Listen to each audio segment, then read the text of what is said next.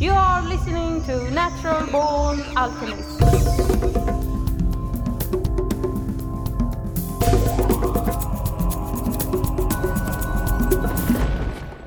Welcome to episode number two hundred fourteen of the Natural Born Alchemists podcast. My name is Alex and I'll be your host.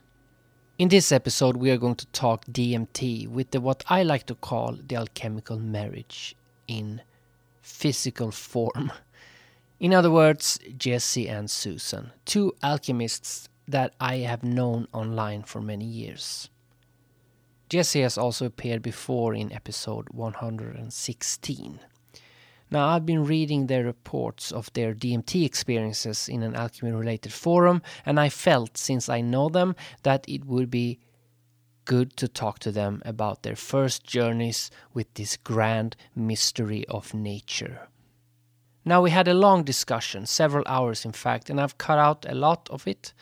And the actual bit where we talk about how the D M T was actually extracted and the method of smoking has been totally removed, and only those that are patrons can enjoy this deleted section. So go to patreon.com forward slash naturalbornalchemist if you want to become a patron and check that out. It's a good twenty minutes.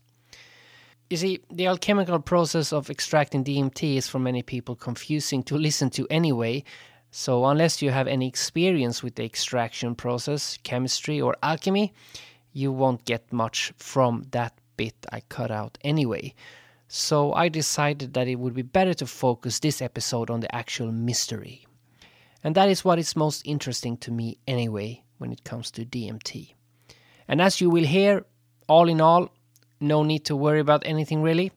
It is all a beautiful, cosmic, nonsensical adventure. So thanks for being on the podcast. Thanks for having us. Yeah, absolutely. Been a while since we did it one. It's been uh, over two years almost. Uh, could you tell the listeners though, if, if they can't remember who you were, and, and also we have a, a first time appearance as well. Well, for all the f- first time listeners, I'm Seth Ra, also known as Jesse, and this is my lovely wife. And I'm known as Lapis Solaris on the Alchemy forums. And my name is Susan. Did I mention that? So, um, and you recently dived into the wonderful world of D M T. What was your experience of uh, any type of psychedelic before you were doing this uh, D M T Lotus mix? Well, I mean, technically, if you look up list of like psychoactive substances, caffeine, because we love coffee.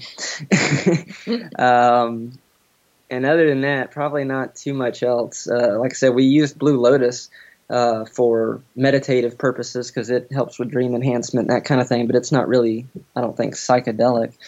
Um, it's mostly a mild sedative. It does. Blue Lotus is funny because um, if you take a, if you smoke a lot of it, it makes you. Whenever you dream anything, it doesn't matter if it's a nonsense dream or if it's a meaningful dream or anything, it just makes it more vivid if you have a lot of it. And you'll notice that, you know, they really stand out to you and you remember them if you've had some.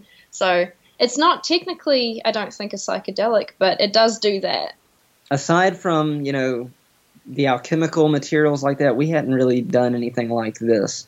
And this tethers so well into the alchemical landscape to where I'm pretty certain that even the alchemical stones, like our cinnabar stone, uh, like any of the other stuff that's made in the text, from what I've recently found looking, you know, more scientifically into this particular study, it all seems to be the same thing. It plays on our body's ability to create the D M T in our own mind. It's the D M T itself is the link, the physical catalyst or portal for us, the fractal, you know, egos or conscious eyes at this level of being for the all and the one, and just, you know, the other side of the veil, basically. And all the other stones, all the stuff, they do amazing things. They can act on, you know, plants and animals. They can act on metals. We can tr- change things.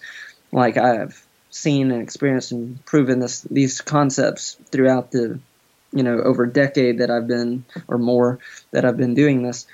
But as far as our actual development or growth goes, our actual spiritual understanding and truly grasping of everything, like literally all it's doing is playing on this particular thing, which is so readily available if we just could see it sooner and, you know, reach out and touch it.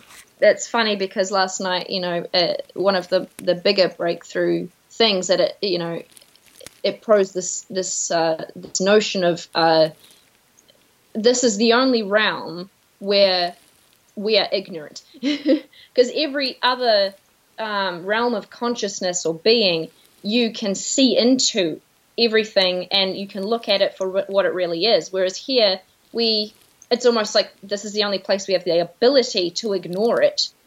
And um, I almost feel like that's sort of where we get this um, I- idea of, you know, pain and suffering and displeasure, because, you know, you, if you can see it, it's not it's not really painful anymore. If you really understand it and you, you completely experience where that's coming from and why it's happening. But um, as far as anything psychoactive that either of us have done, you know, like we said, we, we just did the alchemical work, um, and it was through different materials. Um, none of it was specifically to extract any D M T.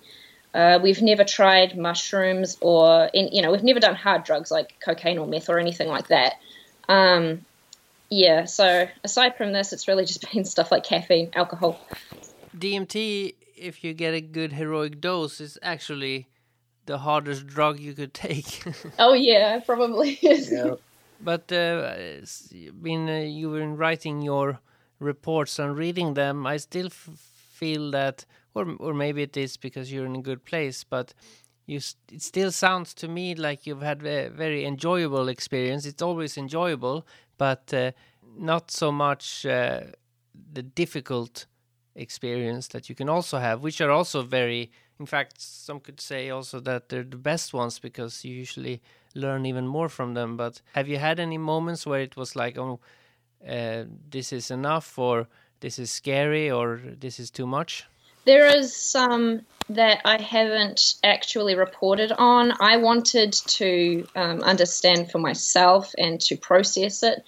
The um, it's hard to say that it was displeasurable, because really all that was is just almost, how to explain, my singular self not completely uh, encompassing or being able to surrender to the experience. What I what I'm trying to say. So um, what I experienced itself was what I think you would call Ein Sof in the Kabbalah, um, Jewish mysticism. There's this space where um, you know it's like a blank space made where things are created from the potential.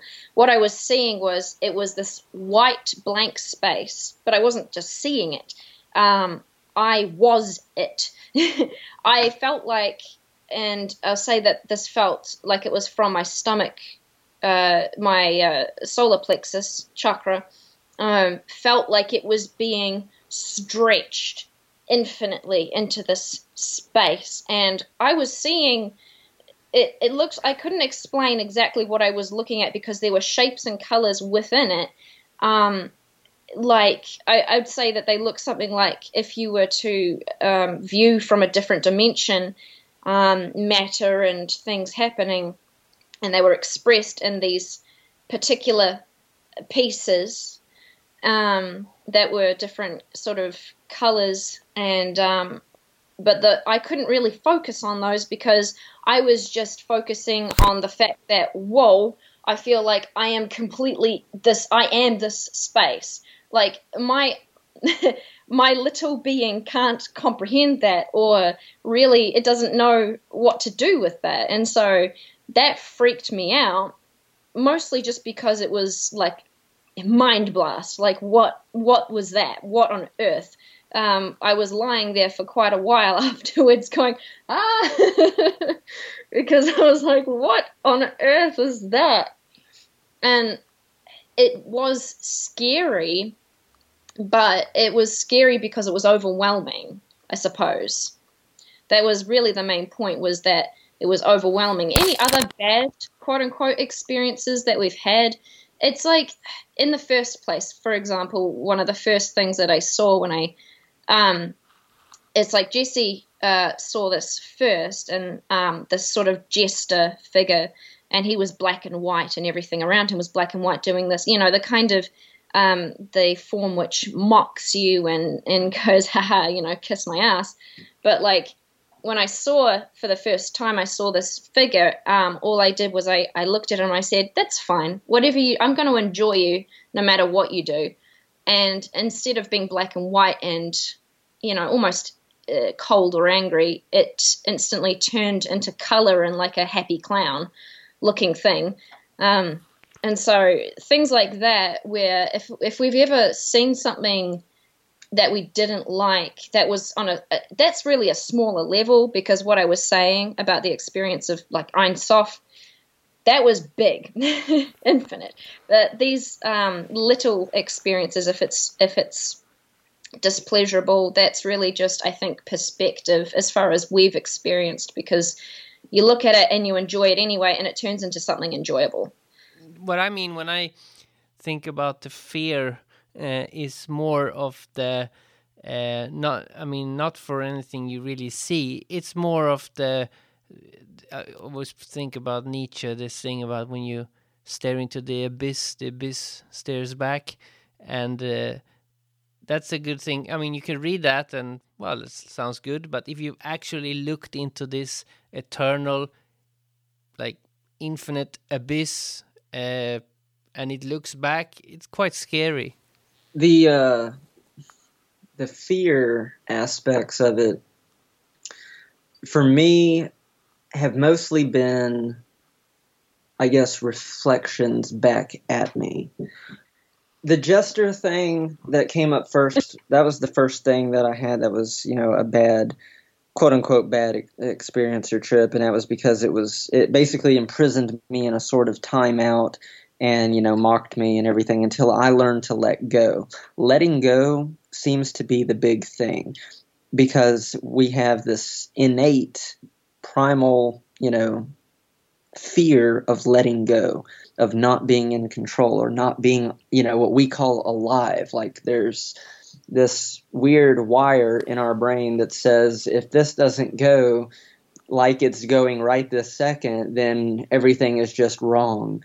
Um, so we're also naturally, you know, resistant to change.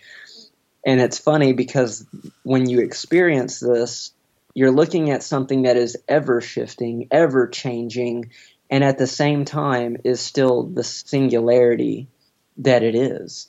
Um, but it's an all-encompassing singularity, and it very heavily has impressed on me before during one of the deeper dives uh, to accept everything.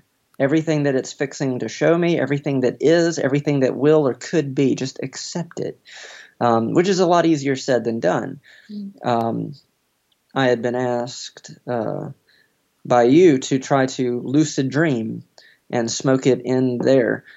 I have been meaning to report on this over the past couple of days. I have not lucid dreamt in order to do this. I have, however, done it just innately in the dream. um, did not realize I was dreaming. I just smoked it in the dream. And I saw the fractals and everything. It was bright, you know, daylight in the dream. And so the fractals were rainbowed and layered over what I was seeing. And from there, it shifted. And I've had three different dream experiences so far that have involved this thing. Uh, the first one was before I smoked it in the dream. I had actually, um, I was coming off of it for probably about a week. It, it had been about probably three or four days since I had last done any. Um, and just, I had a very aware and awake and vivid dream where I was seeing this girl. Uh, she looked rather South American. Uh, she was young. Yeah, she was uh, indigenous. Um, she was pure. That's the best way I know how to describe her. She was pure, um, perfect. Not, it wasn't about her physical quality, that she radiated this purity and this perfection. She was up on a screen, and what I was doing in this dream was trying to, I guess, find myself. I was trying to find, it was like a song that I was looking for. Um, and there was other people, we were like lost in a corn maze of sorts, looking for, you know, this, our various songs. And there was a bunch to choose from, but trying to find the one that was us was the, the key here. Um, and there was this giant screen, and this girl appears on the screen, and I'm looking at her. Uh, she's just being, she's not, you know, doing anything. She's just standing there, being, existing, and is beautifully perfect. Um, she's unclothed. She's just natural. She's perfect. And to my right, I look, and there's this silhouette. Uh, it wasn't even like a person. It was just a blacked out silhouette of a generic, you know, hater, just a person from the crowd. And she's just yelling at this girl to, you know, cover up, to do this, to do that, to like fit some kind of image. And the girl on the screen just smiles and starts putting on clothes, puts on a mask. And I'm looking at the silhouette that's yelling at her, and I'm like, who are you to judge or say anything about this person? Uh, and it was at that moment that then the indigenous girl on the screen started just talking directly to me. And she had thrown off the mask and, you know, the clothing and everything, and went back to being herself. But what she was then telling me was about the masks that we put on, and not just like in our day-to-day waking life, the, the roles or responsibilities or the clothes or the image, but literally the masks of what we are as fractalized pieces of everything. And uh, these fractals that we're putting on, they're not, you know, the totality of what we are. The true singularity, the true thing that we're pieces and in fact are, you know, within ourselves, what we are, are not the fractals. The fractals are just mirrors, reflections, you know, smoke and mirrors, it's illusions. It's real, but it's not real. Um, they're important, but they're also not important. They're jokes. It's all a cosmic joke. It's for fun, it's for being, it's for expressing, it's, and it's just all of that at once, and we pick them up and we put them down at will, uh, just at whim, you know, whatever. And that experience, uh, you know, was, that really stuck with me for the next few days as I, you know, tried to integrate that understanding into my day-to-day life. The next one I had was when I actually smoked the pipe in the dream. Uh, from there, after the initial fractals and everything, I went into uh, this other storyline, basically, where I was at, you know, work, I was dealing with, you know, my coworkers and stuff, but then this, again, indigenous woman showed up. This time it was an older woman, and uh, she, you know, looked, when I say older, I, I'm starting to get like the vibe of kind of the, you know, maiden mother crone feel. Um, this one had more of the kind of crone, old, wise medicine woman feel. And she actually started just randomly talking to me about, you know, the D M T. And it was kind of funny because my other bits of my subconscious, my coworkers that were there in this dream, uh, they were just kind of looking. It reminded me of Inception. You know, in Inception, everything around you is the dream, and then when like a foreign element pops up in that dream or a foreign consciousness, the rest of the dream looks at it and is like, what is this?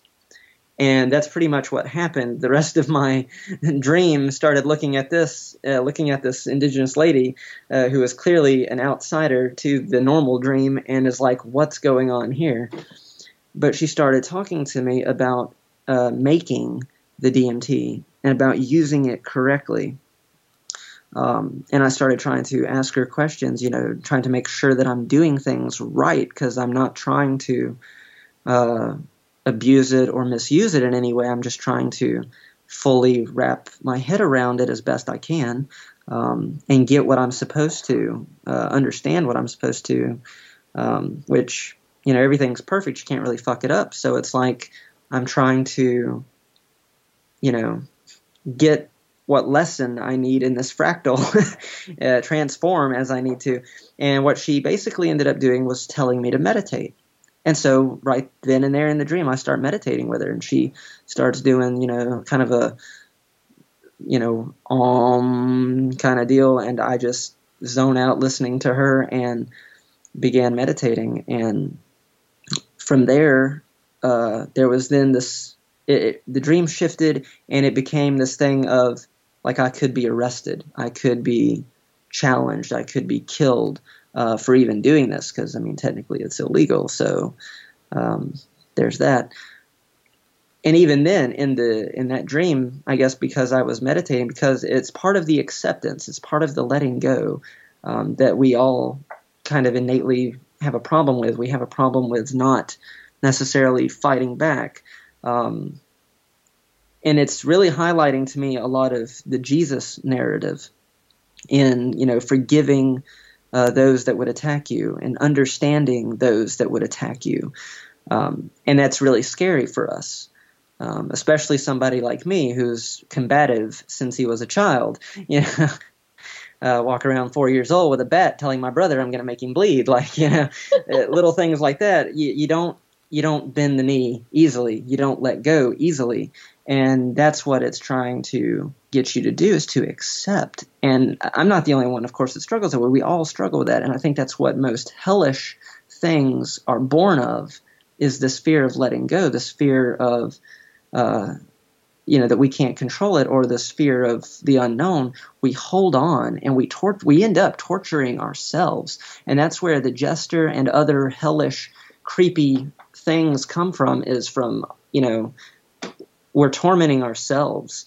Um, and it's that too is necessary, because once you go through it, it should be a thing of, you know, being able to be at peace with it, learning to accept it, because once you accept it, then it's not scary. Then it just, it's a part of what is. Um, it's a part of yourself. And the last thing that I experienced on in the dream realms, uh, that was, it actually did terrify me. I woke up terrified. Um, this started out similar to the the way the other one started out, which was that I was kind of at work. I was dealing with my normal people. It ended up being some kind of a banquet we were eating at. And we had told everybody, like, you know, uh, told the waiting staff what kind of plates we wanted, what food we wanted. And they were supposed to then bring it to our table. Everybody got theirs except me. I didn't get mine brought to me. Um, that kind of pissed me off. uh, and it also highlights something that I had reported on previously, which was uh, fear of being, you know, rejected or kicked aside. Um, and there, there again, it, it brings up your fears, your insecurities, and it makes you work through them. And that is a terrifying thing for anybody, uh, whatever the insecurity is. And so here in this situation, I'm being left out, ignored, kicked to the curb. And so in typical, you know, Jesse fashion, I get up and say, well, fuck y'all, I'll get my own. I don't need you anyway. And so I get up and start looking to make my own plate. Well, it took me a minute to even find clean plates. Uh, the other banquet guests were kind of making a mess of everything, which was then pissing me off, because I'm like, you people are acting like animals, and it's it's filthy and it's pathetic. Like, why are y'all doing this? Everything is so nicely laid out, and here y'all are, you know, eating a little bit off of one plate and then throwing that into the food of, you know, the rest of it, and just making a mess. But I finally found a plate, and I started making mine, um, trying to find food that hadn't been contaminated with everybody else. Um, and that right there, if you analyze it, is ego. Uh, you think you're better than everybody else. You don't think that you're a part of it all, uh, that you can somehow do better or be smarter or whatnot. And any of us that have ever experienced any kind of knowledge, wisdom, or quote-unquote enlightenment, that's that's part of the problem, is this arrogance of thinking that we're above them and above the rest of the ones that we're around. when we're actually all part of the solution and the problem all the time. Um, but so I didn't think about that, of course, at the time, because I'm fully invested in this dream, just like I'm fully invested in the fractal of myself right now having the podcast. So um, I, I found me a, a piece of pizza that hadn't been contaminated with the others. Um, and I ended up following, because I was, it was not enough. I was looking for more, which there again, it's another thing that humans, uh, probably really anything is bad about, is greed. We always feel like we need more. So I had something that was, there was plenty of weight to it. I, I specifically remember the weight of this slice of pizza because that would have made me full. That would have been plenty. But the fact is, is that I also wanted a side to go with it. I wanted more. So I followed the people down this corridor because it was like this banquet kind of stretched through multiple hallways and rooms. And when I got into the deeper portions of it, that's when I really started getting terrified because, one, I was getting turned around and lost, and I couldn't necessarily find the way that I just came from. And at the same time, I then see these people having cows or bulls tied up on their backs, and they're just breaking them with their bare hands open and eating them raw. And the bulls are still alive. And they're screaming, and they're like looking me dead in the eyes. And I have this weird empathy with them, um, which actually relates back to another uh, part of uh, the the first one of the first uh, dream experiences that I had. I forgot to mention, uh, which is where I was able to throw in that dream my consciousness from one body to the next. I could go into different animals, plants, whatever. I could just sling my consciousness, and then I was that thing. Um, and at, at one point of doing that, I felt like I was, you know, not going to be able to find my way back to my original body. And then it kind of clicked that, well, it's all my body because it's all one. So, you know, whatever, just go with the ride, which there again, something of letting go and also understanding connectivity. So here I am in this hellish hallway, uh, and rooms, and there's these people just breaking open these poor large beasts and devouring them, and the beasts aren't dying. They're just screaming in agony, and I feel the sympathetic, empathetic connection with them, and the people that are eating these bulls start looking at me because I'm now the outsider. I have thought myself better and smarter than them. I have alienated myself from them by thinking I, you know, have a better way. And now I am at odds with the very actions that they are doing, and like a swarm of hornets, they start looking at me like I'm prey because I'm the oddball out. And just like they're devouring the bulls, they'll devour me. And with that, I am absolutely shaken and terrified and begin absolutely running for the door if I can find my way back out. And I ended up finding my way out. Uh, I, I ran out of there. I found another coworker and began trying to tell them what was going on, and they were completely unbothered by it, and I was the only one having this problem. And then from there I woke up. And it was later that a friend reminded me that literally that was kind of the whole, you know, experience of the song Hotel California. And I'm like, that's really creepy. But uh, at the same time, you know, musicians and artists are often, they do D M T and they do a lot of other things, and they actually expand their minds because that's just what artists oftentimes do. Um, and there's a lot of deep truth that can be hidden throughout art. And I've sat back and I've thought about all of that whole experience. And I realized that, honestly, I should have just rolled with everything from the start. I shouldn't have got mad that I didn't get, you know, my stuff brought to me. I should have just fasted or, you know, rolled with it, accept the experience. If the people turned on me to eat me, I should have just accepted the experience. Um, because everything that I'm experiencing that I'm having a problem with, I'm experiencing it because I have a problem with it.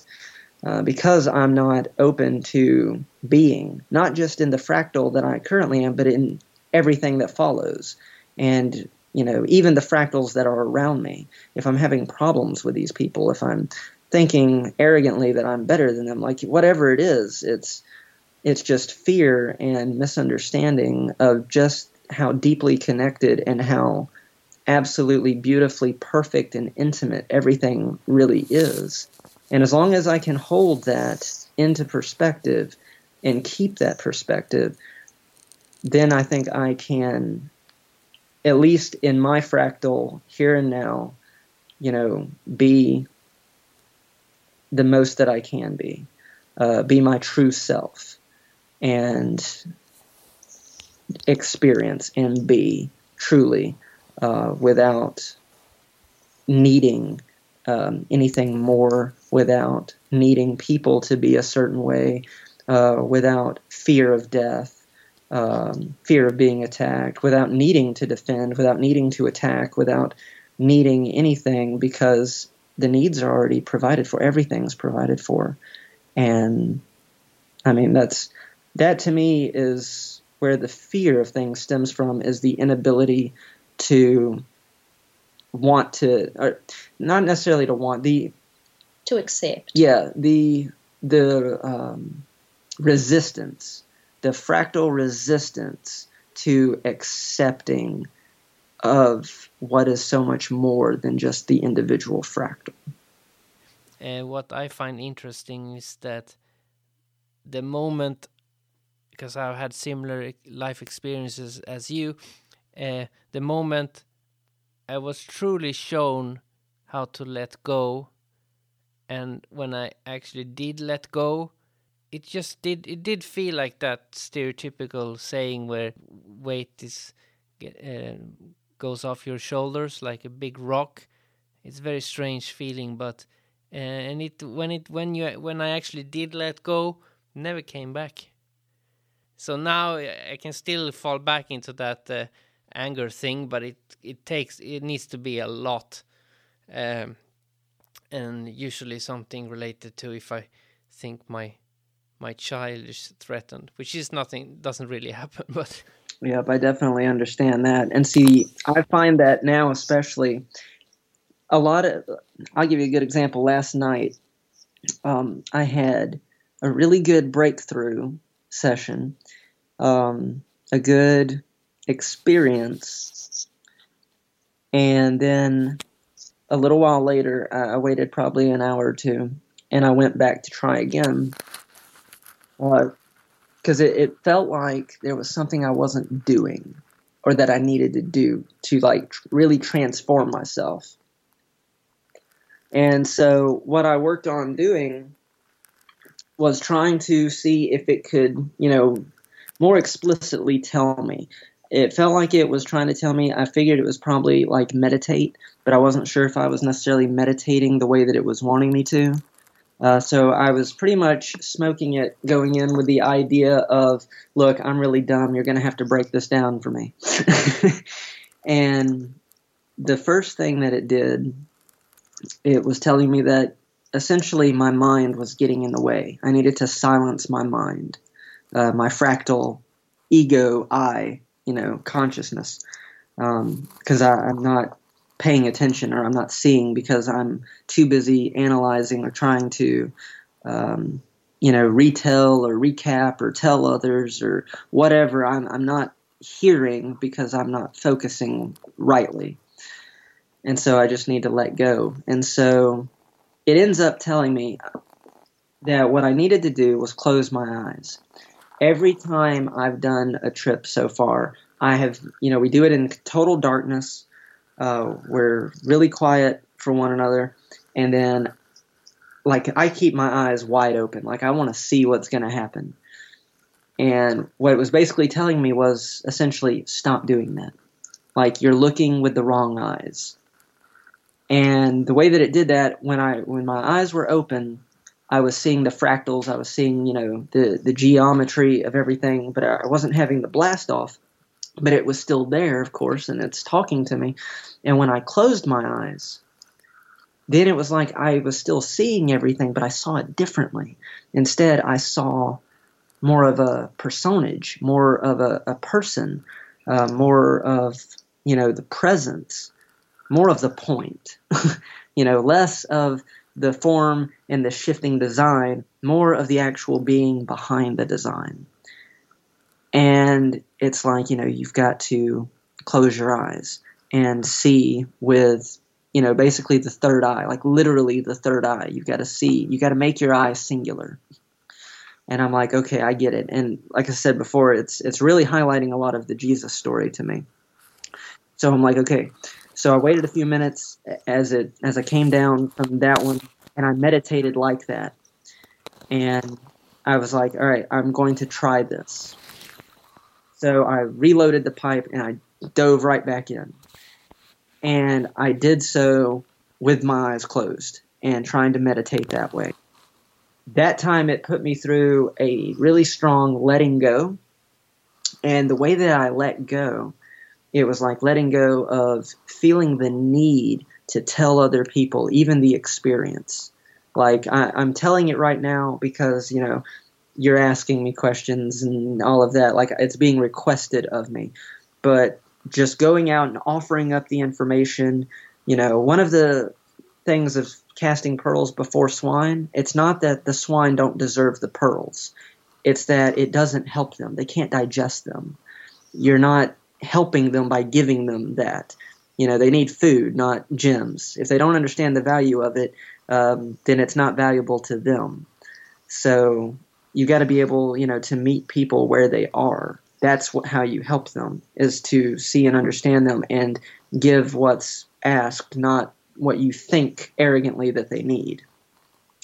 And so it, it runs me through this thing of letting go of just everything, the need to tell, the need to even really express that much other than just be. It, it keeps coming back to this thing of being and like no attachment, because then you're attached to just all of it, and it's all beautiful and perfect. It's funny that you mentioned that um, you saw more of the being behind the design, because I actually, it's the same thing that I, uh, last night, you know, the same same time, um, obviously took turns, but um, when I was in, in the, well, when I went in the first time, I had to go on again because, and it was actually the same the same thing that it showed me and told me as the first time, but I wasn't quite getting it the first time.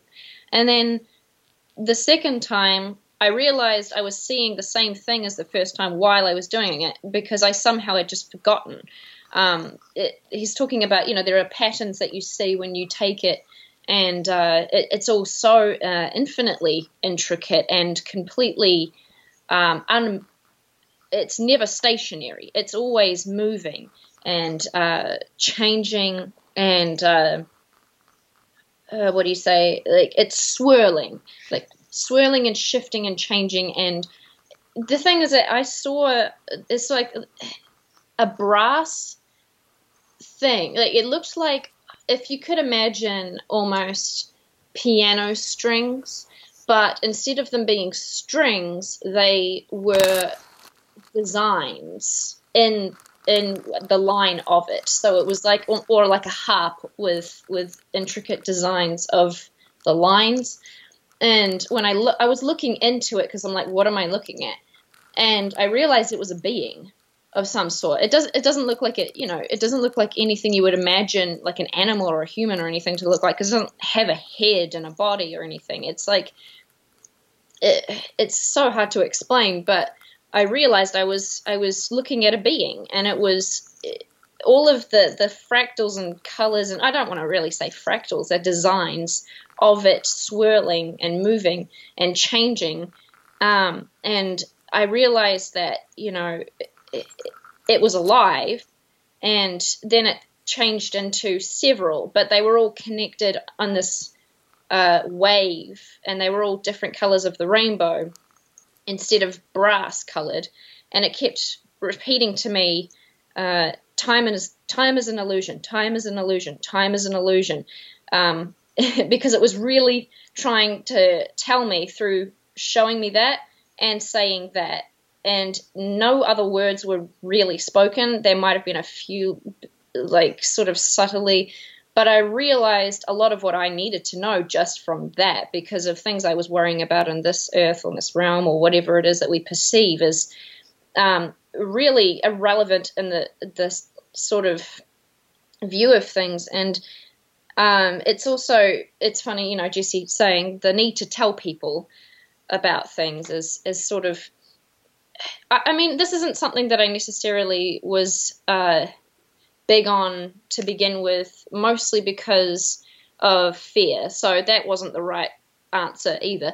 But then going into all of this after doing it, like I said, I haven't really reported on these recent ones because it, that, and dreams as well that I've had since, like they're all very personal to me. They're all very interesting to me. It won't really make sense to somebody else because it can make sense, I can tell you, but you won't experience it yourself just by reading unless you've experienced the same thing. And of course we all experience fear and um, at some level for whatever reason, and anxiety, or and in the sense of, of the emotion anxiety. I'm not necessarily saying we all have clinical anxiety, but um, I mean, I don't know. Um, but just sort of the dreams that I'll have will just basically point out what I'm already experiencing. And it's almost like this thing of just look at it, just look at it.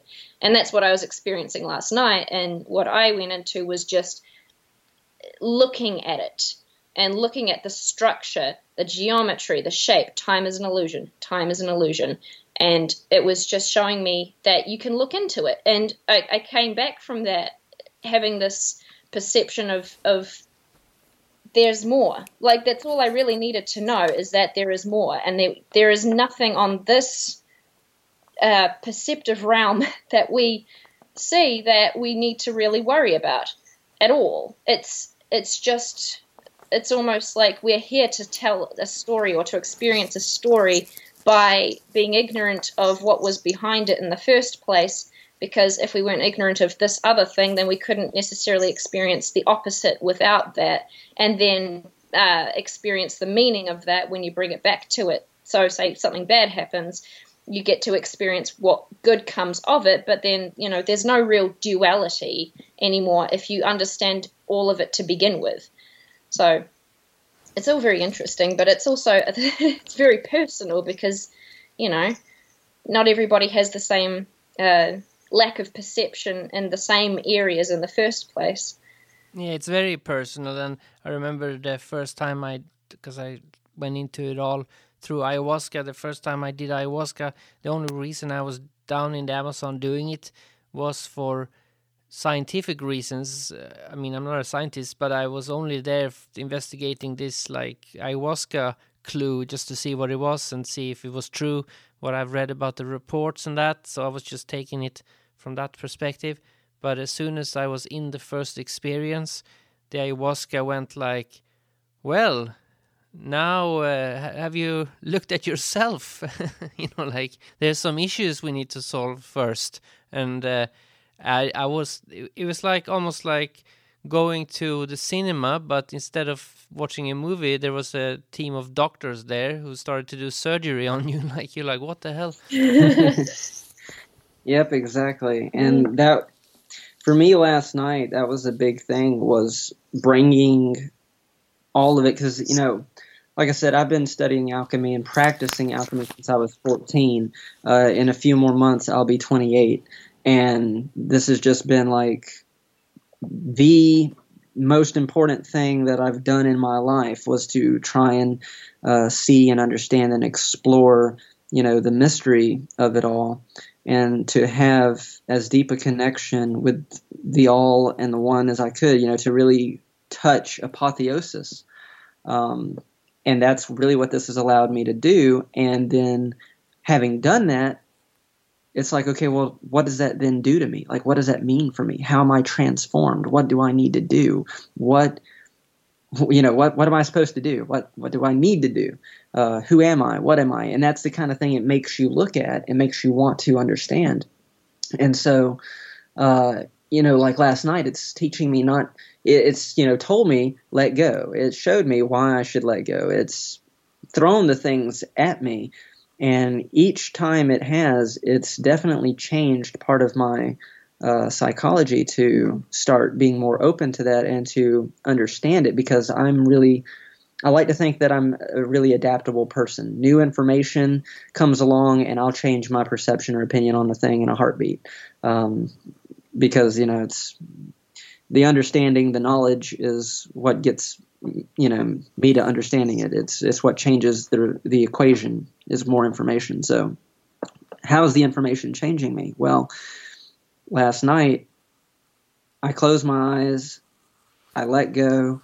It, it, like I said, it runs me through this deep breathing exercise. It was really funny. It was making me kind of almost rock back and forth and let go as I was breathing with my eyes closed. I'm, I can like feel this being, uh, the presence. It's teaching me. It's directly teaching me at this point, and it's like, let go, let go. And as I'm letting go, and it basically told me, you're going to sit here and do this until you let go.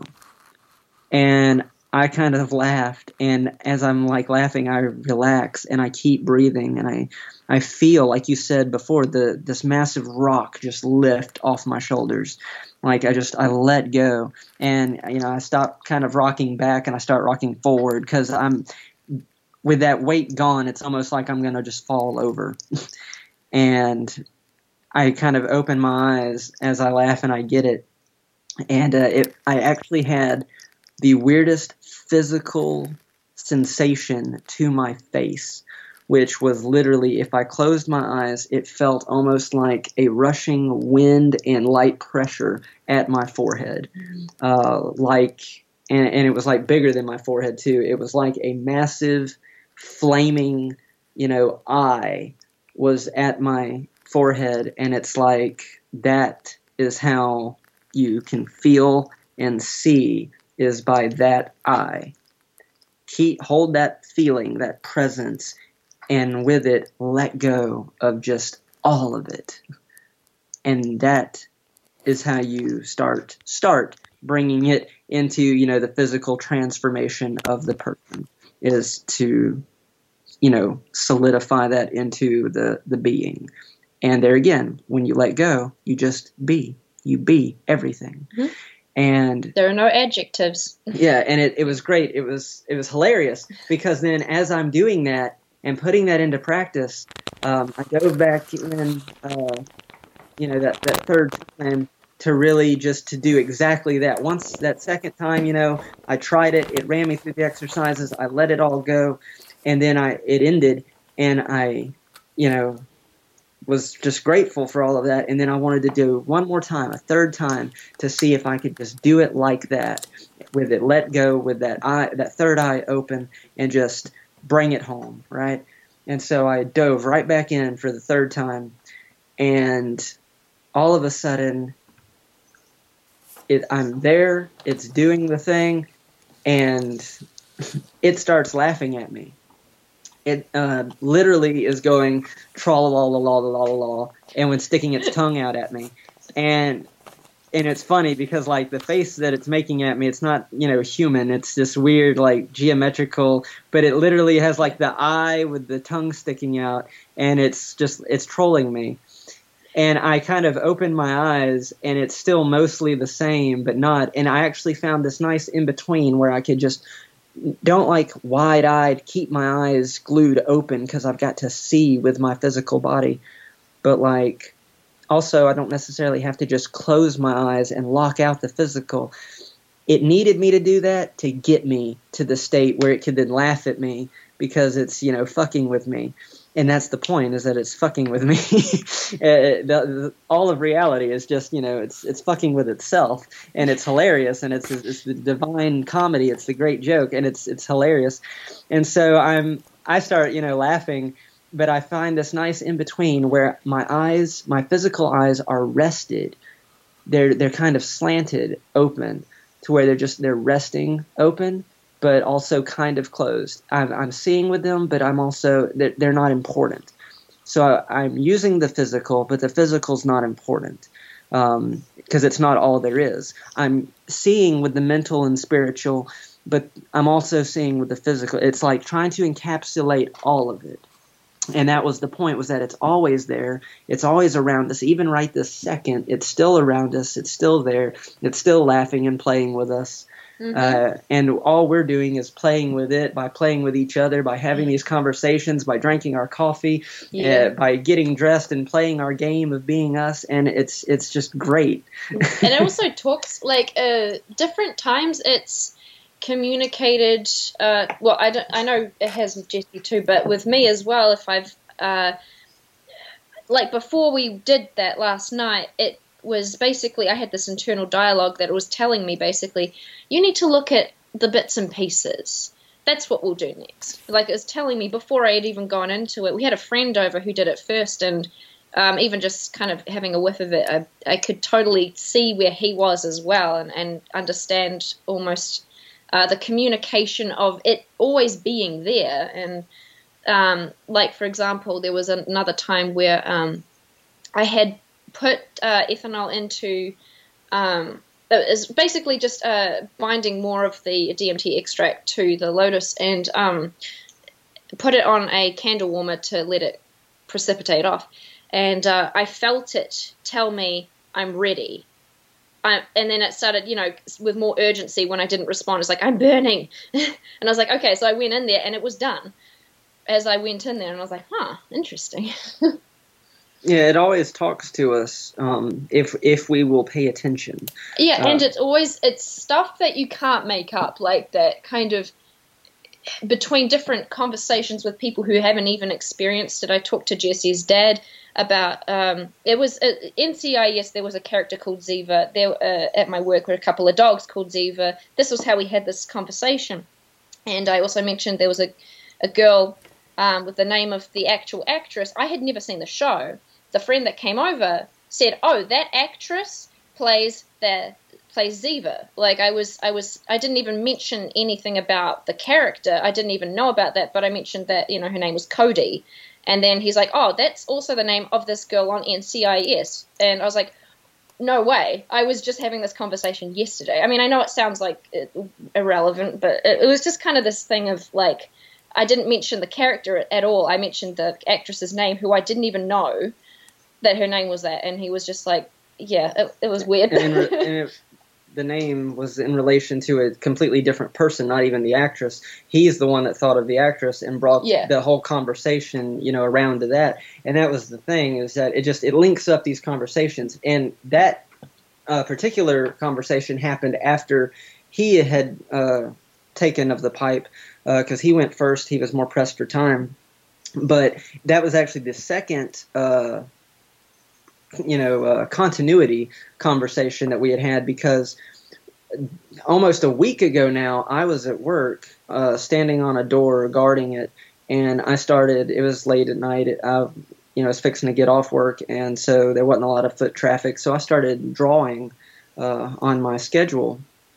And one of the things I was drawing, I was trying to draw a ten-pointed star, which is, you know, two pentagrams, uh, one upright and one inverted, overlaid onto each other. But the way that I wanted to draw it was similar to what I had seen in the first uh, real breakthrough I had, where I saw the hexagram, uh, the three-dimensional hexagram that represented like all of creation itself. Because it's which, by the way, is an impossible shape. Yeah, you, it's an impossible shape in three D, to where all six side, uh, all sides have, you know, six. Uh, sides to it, and uh, and at the same time the hexagon is like the most efficient and perfected shape of nature in natural formations, which is why bees use it. um, I, I found all that out later, because I was like, why would of the he- why the hexagon of all things would that be, you know, creation itself? But then it makes sense, because it's fucking perfect. And so um, but what I was trying to do was get the points of this ten-pointed star to line up in such a way to where we create a hexagon. And I can't really necessarily draw worth the shit. I'm not an artist. I just kind of play at it, and especially when I'm just bored on a door doodling. I didn't tell anybody about that doodle. When I fucked it all up after about four attempts, uh, you know, I, I got off my door, I threw the schedule away, I went home, and I didn't think nothing else about it. My friend partakes of the pipe, and then after, as he's coming down and all, it tells him to uh, tell me specifically about one of the shapes that he saw, which was of the pentagon uh, or pentagram overlaid uh, into a hexagram and how to do it the right way. And I like cracked up because he didn't understand why it was telling, why it wanted him to tell me that. And I just died laughing because I'm like, that is absolute proof positive that this is so much more than just like in our heads or like some kind of, you know, illusion or delusion or whatever. There's continuity there that cannot be ignored. Um, because nobody except maybe surveillance could see what I was drawing on that paper and then trashed, and I didn't tell anybody about it. And so the only one that could have known it is the all. And then it like laughs about it and spreads it through our friends. So I think that's interesting is the thing with continuity. Uh, it's hard to say about the continuity from different going into it because it's hard to know how long. If you go in, if you smoke it, you were there, and then you wait a week and you smoke again, how much time has passed in that place? It's hard to say. But when you're in the same experience, when you're, because I've had this many times when I've been in this space, and uh, I can see creatures or beings there, and I look away, and then I look back, and they are not in the same place as they used to be. They're like continuing their movement to where they were supposed to go. So there's a, like this continuity also of movement, which is completely uh, illogical if it was uh, hallucinatory, because a hallucination wouldn't like start walking from A to B. And then when if I uh, look away, it's not going to continue that walk. And then when I look back, I'm seeing it finish the walk from A to B. Right. Mm. Yeah, it's definitely all, you know, moving with its own will, with its own mind. And while all of that is linked to ours, because we are parts of it, um, it's the individual, you know, differences for the different levels or layers, the different fractals, the different pieces, um, which are giving it, you know, the flavor Uh, of what we get to see, what we get to experience. And yeah, it's it's absolutely real for, you know, just like what we perceive as our reality. It's it's an illusion, but it's a real illusion. So it's all real and it's all very important. And that's also why it's not important. It's all infinitely meaningful and deep. And that's also why it's all infinitely meaningless and the joke. And sometimes people have a problem with that concept of cosmic joke because you, they often think you are ridiculing people suffering or laughing at it. But I've, I've for, for years struggled to find a way to explain it because it's so hard to explain. But you know, like if I if I watch the news, which I rarely do, but if I do watch the news, every news story and the way they present the news of what's happening is all quite funny, even though people are suffering. It's like st- so uh, pointless that they should be suffering because the solution is pretty simple. Uh, just, you know, usually it's, you know, if everybody just let go, it's no suffering. But uh, uh, but it's still funny. You know? Yeah. Yes. Well, see, I've always been accused, and it's because it's true, of having a dark sense of humor. So I laugh at that kind of thing anyway, which is another reason why I think the personality that comes through of the All One to me, very much like you've said before, you get what you give. So just like last night, you know, it's trolling me. It's fucking with me. Um, it's definitely teaching and guiding me, and it's it leads me where I need to be, and we have to go through the steps to get me there. Um, but then at the same time, it'll remind me that it's also, you know, pointless and that I'm retarded and that it'll like start making fun of me and laughing. And the, the I guess the big thing there is that it's probably because I'm such a troll. I'm always argumentative and, you know, fucking with people and, you know, not necessarily an asshole because I don't really think I am. But uh, I know I can be, absolutely, and definitely uh, antagonistic. And so it gives me that right back at me, and it's kind of like throwing it back in my face. And on the one hand, I got it when it did that, especially last night, and I literally had that realization, you get what you give. I see.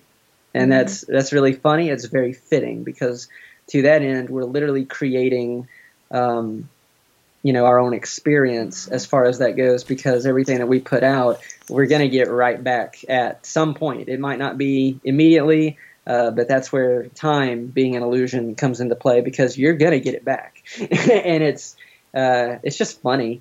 Uh, uh, I wouldn't, you know, do anything differently, because, I mean, it, it is what I am, and it's how I am, and but humor really is a coping mechanism, and at the end of the day, it knows every bit of it and why the suffering exists, and it also knows how loved every piece of it is, and that suffering never is eternal. It will always pass on to the next thing.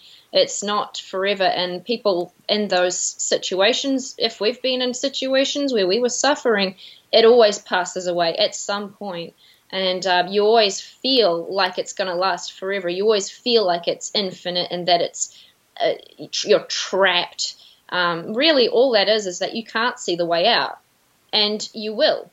And the fact yeah, that's just the fact of the matter. You will see a way out. It will come eventually for even, everyone. Even if it's by you know physical death, all it does it's a learning experience. If You know, it's partly a learning experience for the one suffering and dying, but it's also a learning experience for all the lives that it touches around them, for the world around them that's touched.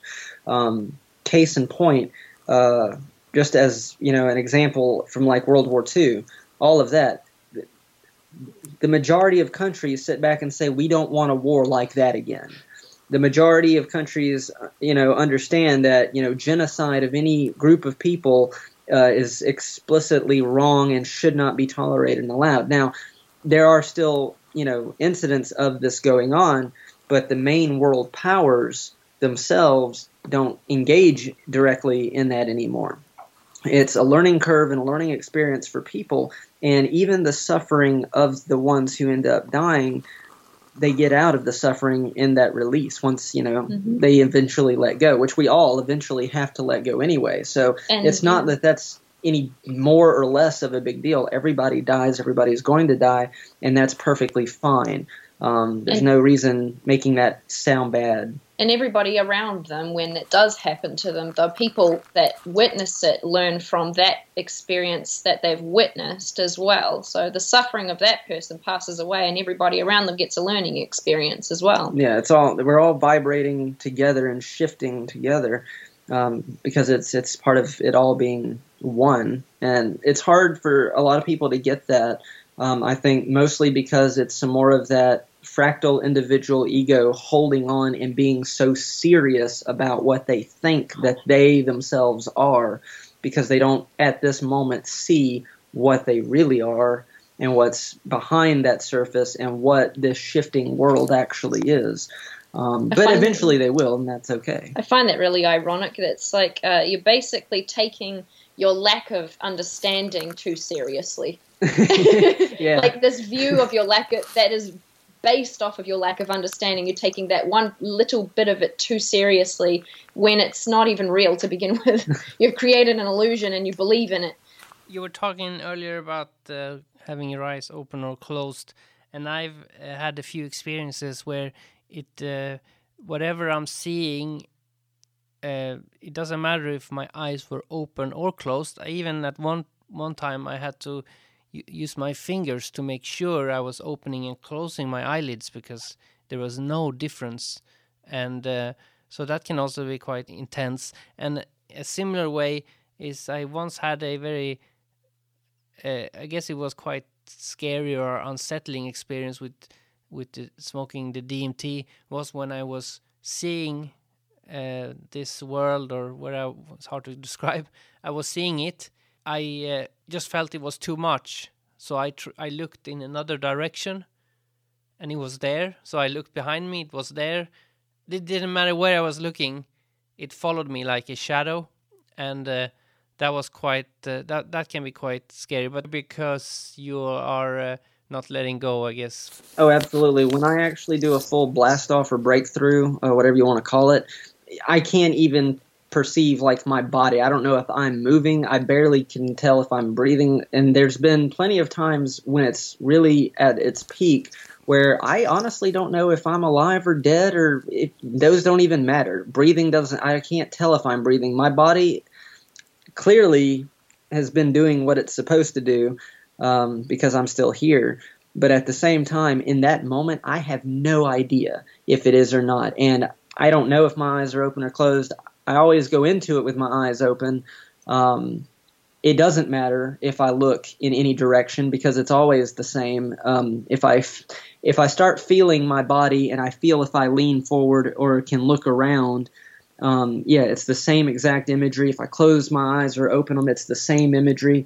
But, you know, I think the whole point of what I went through last night as far as the eyes open and close was a literal lesson for me to let go of, like, seeing with just, you know, physical eyes or with trying to take in more uh, that way. It was, it was a lesson for me, and that's why I had to go through those steps. And because it also, at the, you know, epitome of things, doesn't matter if your eyes are open or closed. That's then why at the end it kind of trolls and laughs at me because it also doesn't matter. So it's like when the, when I was in the Amazon the first time, and because I wear glasses, I was asking them if I should, if I needed to wear them or not, and they were like, "What are you talking about?"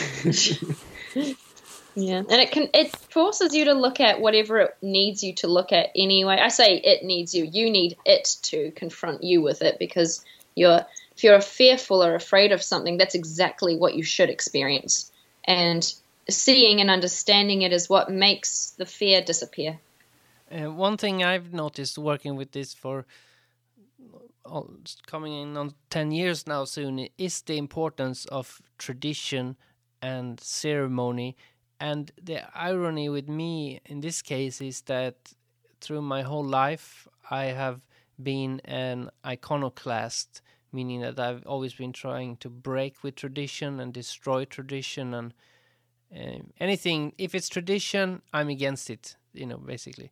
So it's really like I'm now I'm almost like a fundamentalist, traditionalist when it comes to the ceremonial part of when I'm doing any form of psychedelic, because I've discovered that it does really do a lot. Sometimes it can even be like fifty percent of the whole thing, and uh, there's no right or wrong. I've, in my case, I just copy what I've seen these indigenous shamans do, and I just copy that. And but anybody can do anything. Uh, it doesn't. There's no like rules or anything. But uh, I I think it's.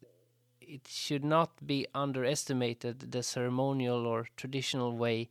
And when I mean traditional, I mean like is that you have uh, like, now I just make things up, but for instance, you say like, well, I'll I'll always will do it on full moons. We'll do it in nature.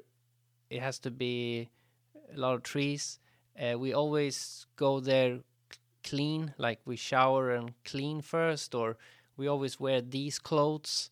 We always eat this food for that week before we smoke. You know, whatever it is, you can come up with your own thing. But I found that that is really helpful, because what it does is it also creates a very powerful... Uh, it makes the intention stronger because you're so focused on it for a longer period.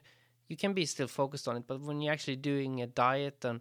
you clean, because I sometimes often clean my house as well. I, I vacuum the whole house and make it clean. And uh, I can also do like a sexual, fa- like no orgasm for X amount of days before. So, uh, because you have to concentrate then.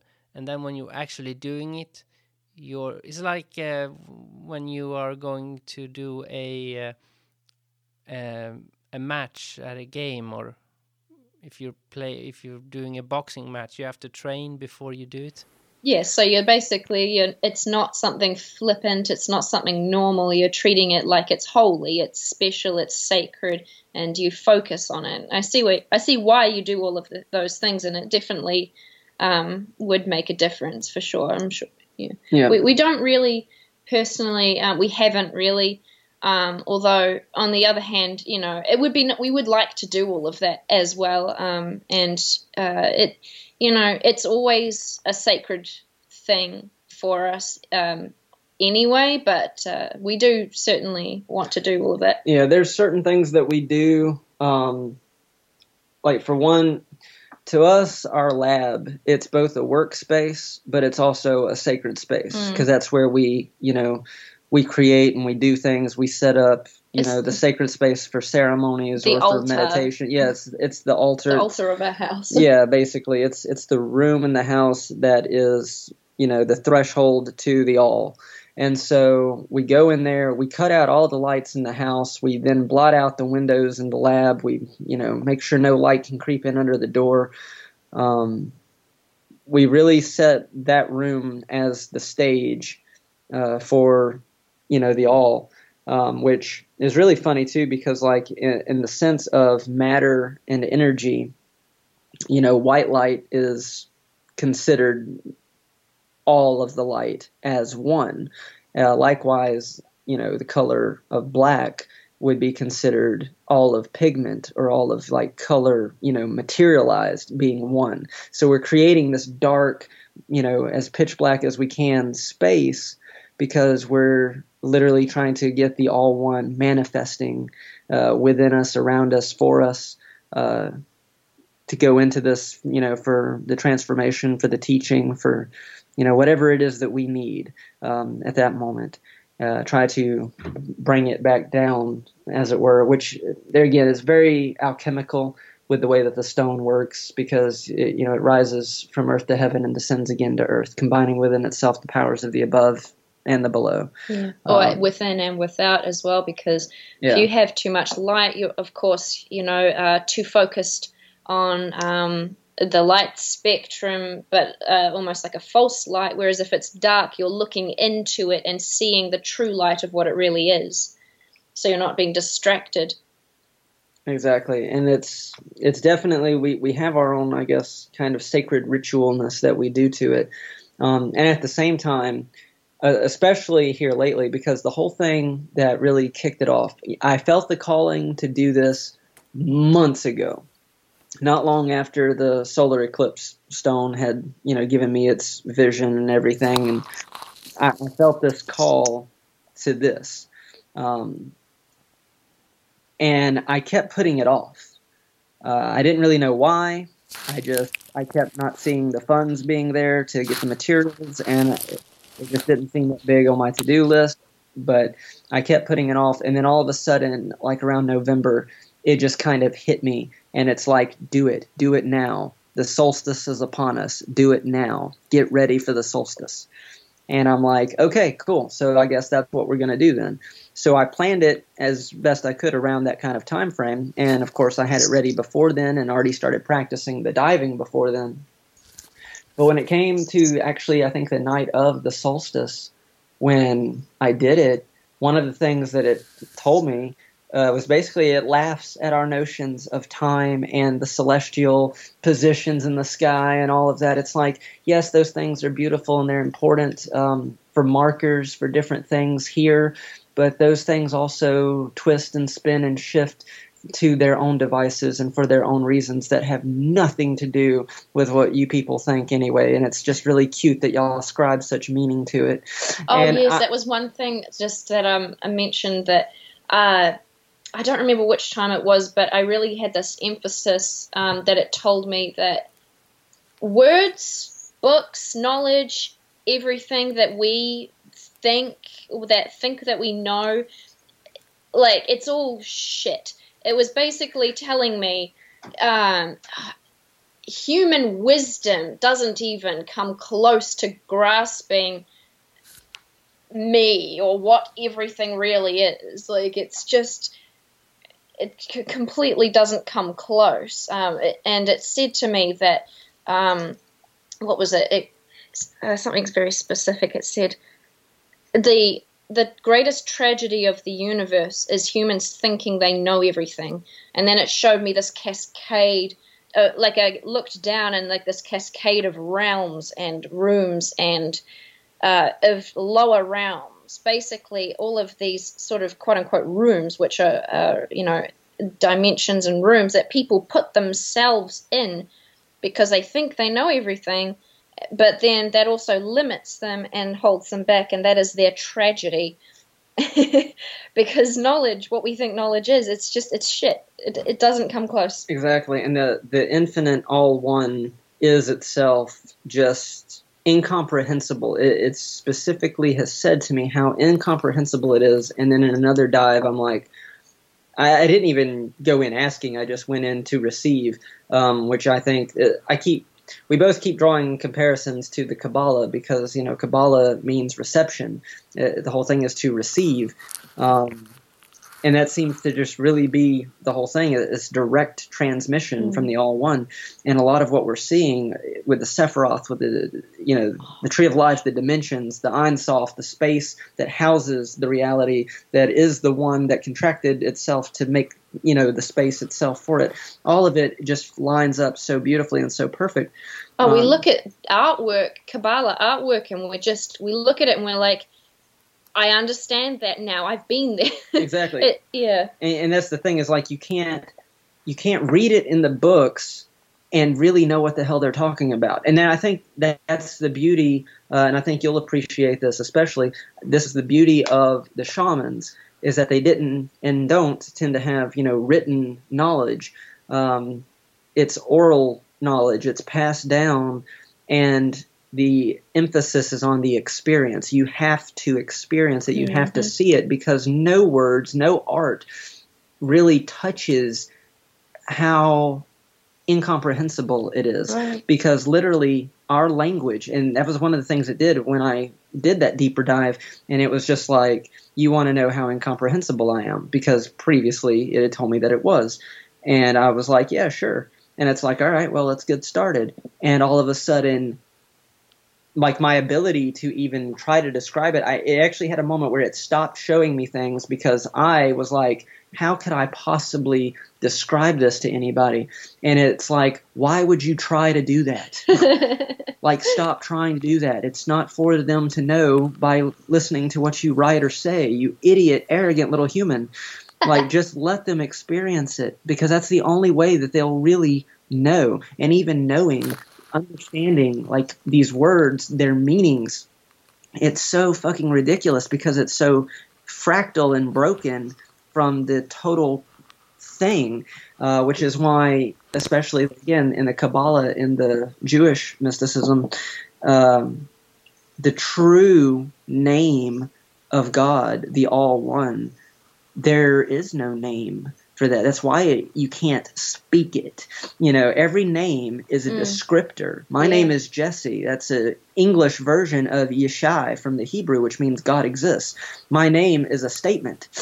It's a language. It's a fractal piece that it, there's no name that can encapsulate every single thing. Things that even, you know, we don't comprehend or know about. There's no word for that. There's no name for that. Uh, we guesstimate by calling it the All One, the mystery, incomprehensible, everything. Uh, you know, we, we're guesstimating. We're we're drawing up simulacrums and symbols, and that's all our language is, is symbols. That's, you know, that's alchemy. That's how we convey knowledge or wisdom as best we can to one another, is with symbols pointing to the thing. But it's not the thing itself. The thing itself is, it is the symbols, it is the language, it is the words, it is the people, but it's also so much more and beyond that. And it's like, how do you tell that? Why would you try? at, at one time it said to me, it didn't really like uh, very outwardly say it, but it was sort of this inflection of, stop calling me God. But it was almost it, like I understood it, it was basically saying that, you know, it, it was the same thing where it was telling me about how words and knowledge, all of our books and stuff, it doesn't it doesn't really mean anything. It's all nonsense. And it was almost the same thing of uh, people ascribing meaning to things. You know, the word God is a, a symbol that people ascribe meaning to. And so calling it that, you know, people won't get that, or you won't, I won't get that, because I'll just, I'll, I'll think about the um, presupposition of what uh, I've learned God is supposedly, when, you know, I just need to be reminded of the actual uh, experience and the notion of being, and just being, rather than trying to ascribe uh, meaning to a word. And so, but that was enough for me to understand uh, how to keep the right perspective in mind. But I try always to do it outside in nature, but it's, it's only good if if you have a suitable location, depending on your living situation. But I, I do like it because um, with the indigenous, of course, they do live in nature. So I prefer to sit in, in nature at night, because you can also, it feels more alive than a room. And so it's like a mi- microcosm of the macro. But one time it was quite funny because I was in the D M T experience and I was thinking about it that, you know, yeah, I'm, it's nice to be inside, because I, I was kind of like inside this temple. And then I was thinking, but I also, you know, when you can see where you actually are and you also see the vision, I, I mean, I was seeing double. And uh, I noticed that, well, there's no such thing as outside and inside, because I'm outside my house, but uh, there's no like, oh, it's hard to explain. There's no like outside or inside of anything. This is where we are. Mm-hmm. Yeah, exactly. Which is why it's so funny, because there again, like the meaning, it, it, things are meaningful to us because we're ascribing the meaning to them. Times, places. And it's it's very valid. It's it's legitimate, you know, being out in nature, being in the lab, you know, doing it on certain days. It's valid to us because we're the ones ascribing the meaning. And we're creating something being sacred or quote-unquote profane when it, it all of it is actually the same. It, it's always there. It's always around. Um, it's everywhere. You know, everywhere is the one place to be. You're just, you know, shifting and moving through forms and ascribing meaning to it as you go, and that's why it's meaningful, is because you're able to do that. It means something to your fractal, to your person, and mm-hmm. that in and of itself is beautiful and is meaningful. But one reason I, I like to do it in nature is because it's I've had some experience with it. The place I'm in, maybe it's my own mind, probably, who knows, but it's infecting the ex- actual experience, because one time it was in the middle of winter, it was very cold, and I wanted to do a ceremony, and there's no smoking in my house, so I decided to lock my... We have a very big bathroom, so I locked myself in the bathroom and opened the windows and did the ceremony there. And the whole D M T world realm, the beings that were there, they were all dressed and having mops, and they were all looking like janitors, and they were coming out of toilets, and they were having these like uh, what do you call a thing where you pl- they had plungers, and they were like coming in and out of doors, and it was it was really funny. Nothing like didn't get anything uh, wisdom wise from it. It was just funny, and uh, I've seen, you know, like so. It can also be quite funny. Oh, absolutely. Yeah. It uses also, like, if I've been just listening to somebody talk, it'll use their voice in my head to talk to me, because it's just the last thing that I was thinking about, and it's like, well, you might as well use that to communicate, kind of thing. So that might be something to do with it. So uh, one thing I could say, though, that you probably already thought about, but it's not that far away, is uh, what I always do every year, is uh, that I uh, do a fast, and then I uh, have some intention, and I do my own traditional ceremonial stuff. And then on Good Friday, I take a heroic dose of whatever uh, sacrament I've decided or that I can get my hands on, and uh, I crucify myself, because I have this uh, uh, idea that is... Uh, the subconscious energy of the planet, uh, I mean, of the Christian world, which I'm living in and grew up in, uh, is helping me energy-wise with it being Easter. And so I always do that on Good Friday, and then I on the s- rest on the Saturday, and then on the Sunday I rise again, you know. Yeah. Yeah. I actually um, have been thinking that... It- I wanted us to do something like that. Um, my idea for it was fairly similar. I'm trying to save up uh, some P T O so that I can take uh, probably a good week or two off uh, so that I can more appropriately diet for that, um, and probably probably do uh, like a cleansing type of diet, cutting out all the caffeine and other uh, particular things that might uh, hurt and then uh, go into an actual fast. Um, but mm-hmm. then what I was wanting to do was get uh, some Syrian rue and make a good tea out of that. Uh, drink a good bit of that, and then turn around and take a large, like really large, heroic oral dose of the D M T and just let it do its thing, um, and see if I couldn't, you know, draw it out basically for hours or longer, um, and see how well that went. mm-hmm. We did sort of fast first time we did it. Um, it was only for that day though, so yeah, we we will at some point have to really make a ceremony out of it. If you do, if you do that thing, uh, do a lot of research, because it can be quite dangerous to make your own M A O I inhibitor and then eat it orally. Uh, so just make sure you know what you're doing. Absolutely. And you know what? If we die, we die. It doesn't matter. Kids, don't try this at home. Do your research. No, I was thinking more you don't die, but you don't, you're stuck there. I'm okay with being stuck there because it's always here. I'm I'm stuck everywhere. We're prisoners of our own device, so it's okay. Accept everything, every possible outcome, and uh, the contingency plan for all of it is the same. It is to simply be, mm-hmm. which I think also is reflected in Paul's statement in the New Testament. Um, I have learned whatever state I am in, that I am to be content. So, um, well, any last words? Uh... Probably that... Um, Because D M T is illegal in the United States, all of this entire conversation and our thread online is completely hypothetical. So um, it has never actually gone on in the house or anywhere. So please don't kick in my doors if you're a narc or fed that's listening. But if you do, just know that you can't stop me from producing it in my own body. So ha ha ha.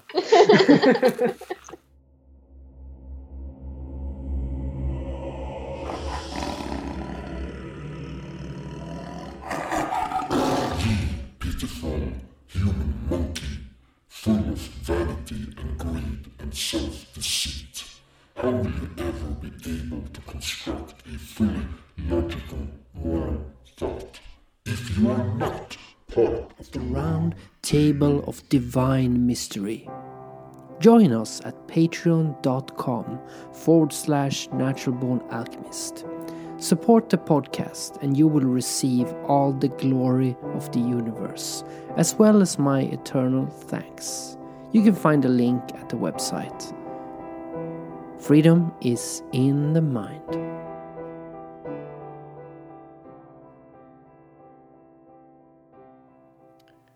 Now I think the best way to end this episode is with a very beautiful Icaro, simply called Wisdom and Love, from the compilation album Woven Songs of the Amazon. This is an amazing album of Icaros, and I implore anyone that likes these sacred songs to get this album. I listen to it a lot when I do my own D M T ceremonies. Simply Google Woven Songs of the Amazon and you will find it online. But of course I will also post some links in the program notes and on natural born alchemist dot com. If you ain't too busy, please leave a nice review on iTunes. Check out the merch section on the website. And most importantly, please look forward to next Sunday when the episode is going to deal with Sufism, Rumi and Coleman Barks. Who, you say? Crowing comes from the rooster. Morning comes from God. That's who. Freedom is in the mind.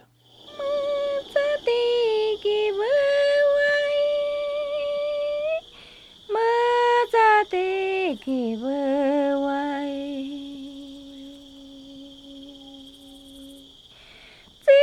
Did no my eyeball? Did no my eyeball? No my ho yo tanto be. No my ho yo tanto be. Sati kibawai, sati kibawai, o sabu ibawai,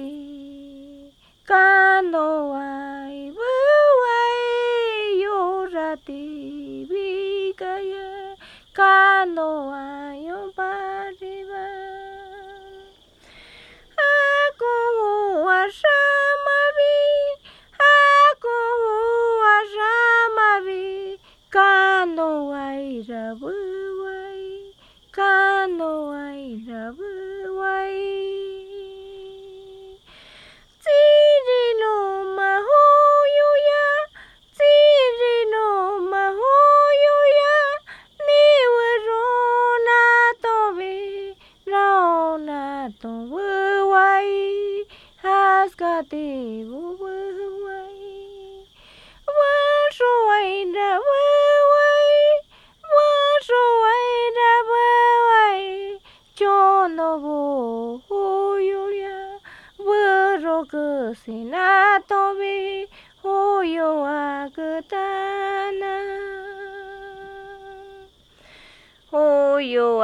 Kutana osa osa mabuge kuna kuna wainge kuna kuna wainge ransa ransa mabuge horo payon somaya somaya tobuai somaya tobuai ransa ransa kaini Sinabunavitana Hakon Sinabiashki Sasa Shamani Sasa Shamani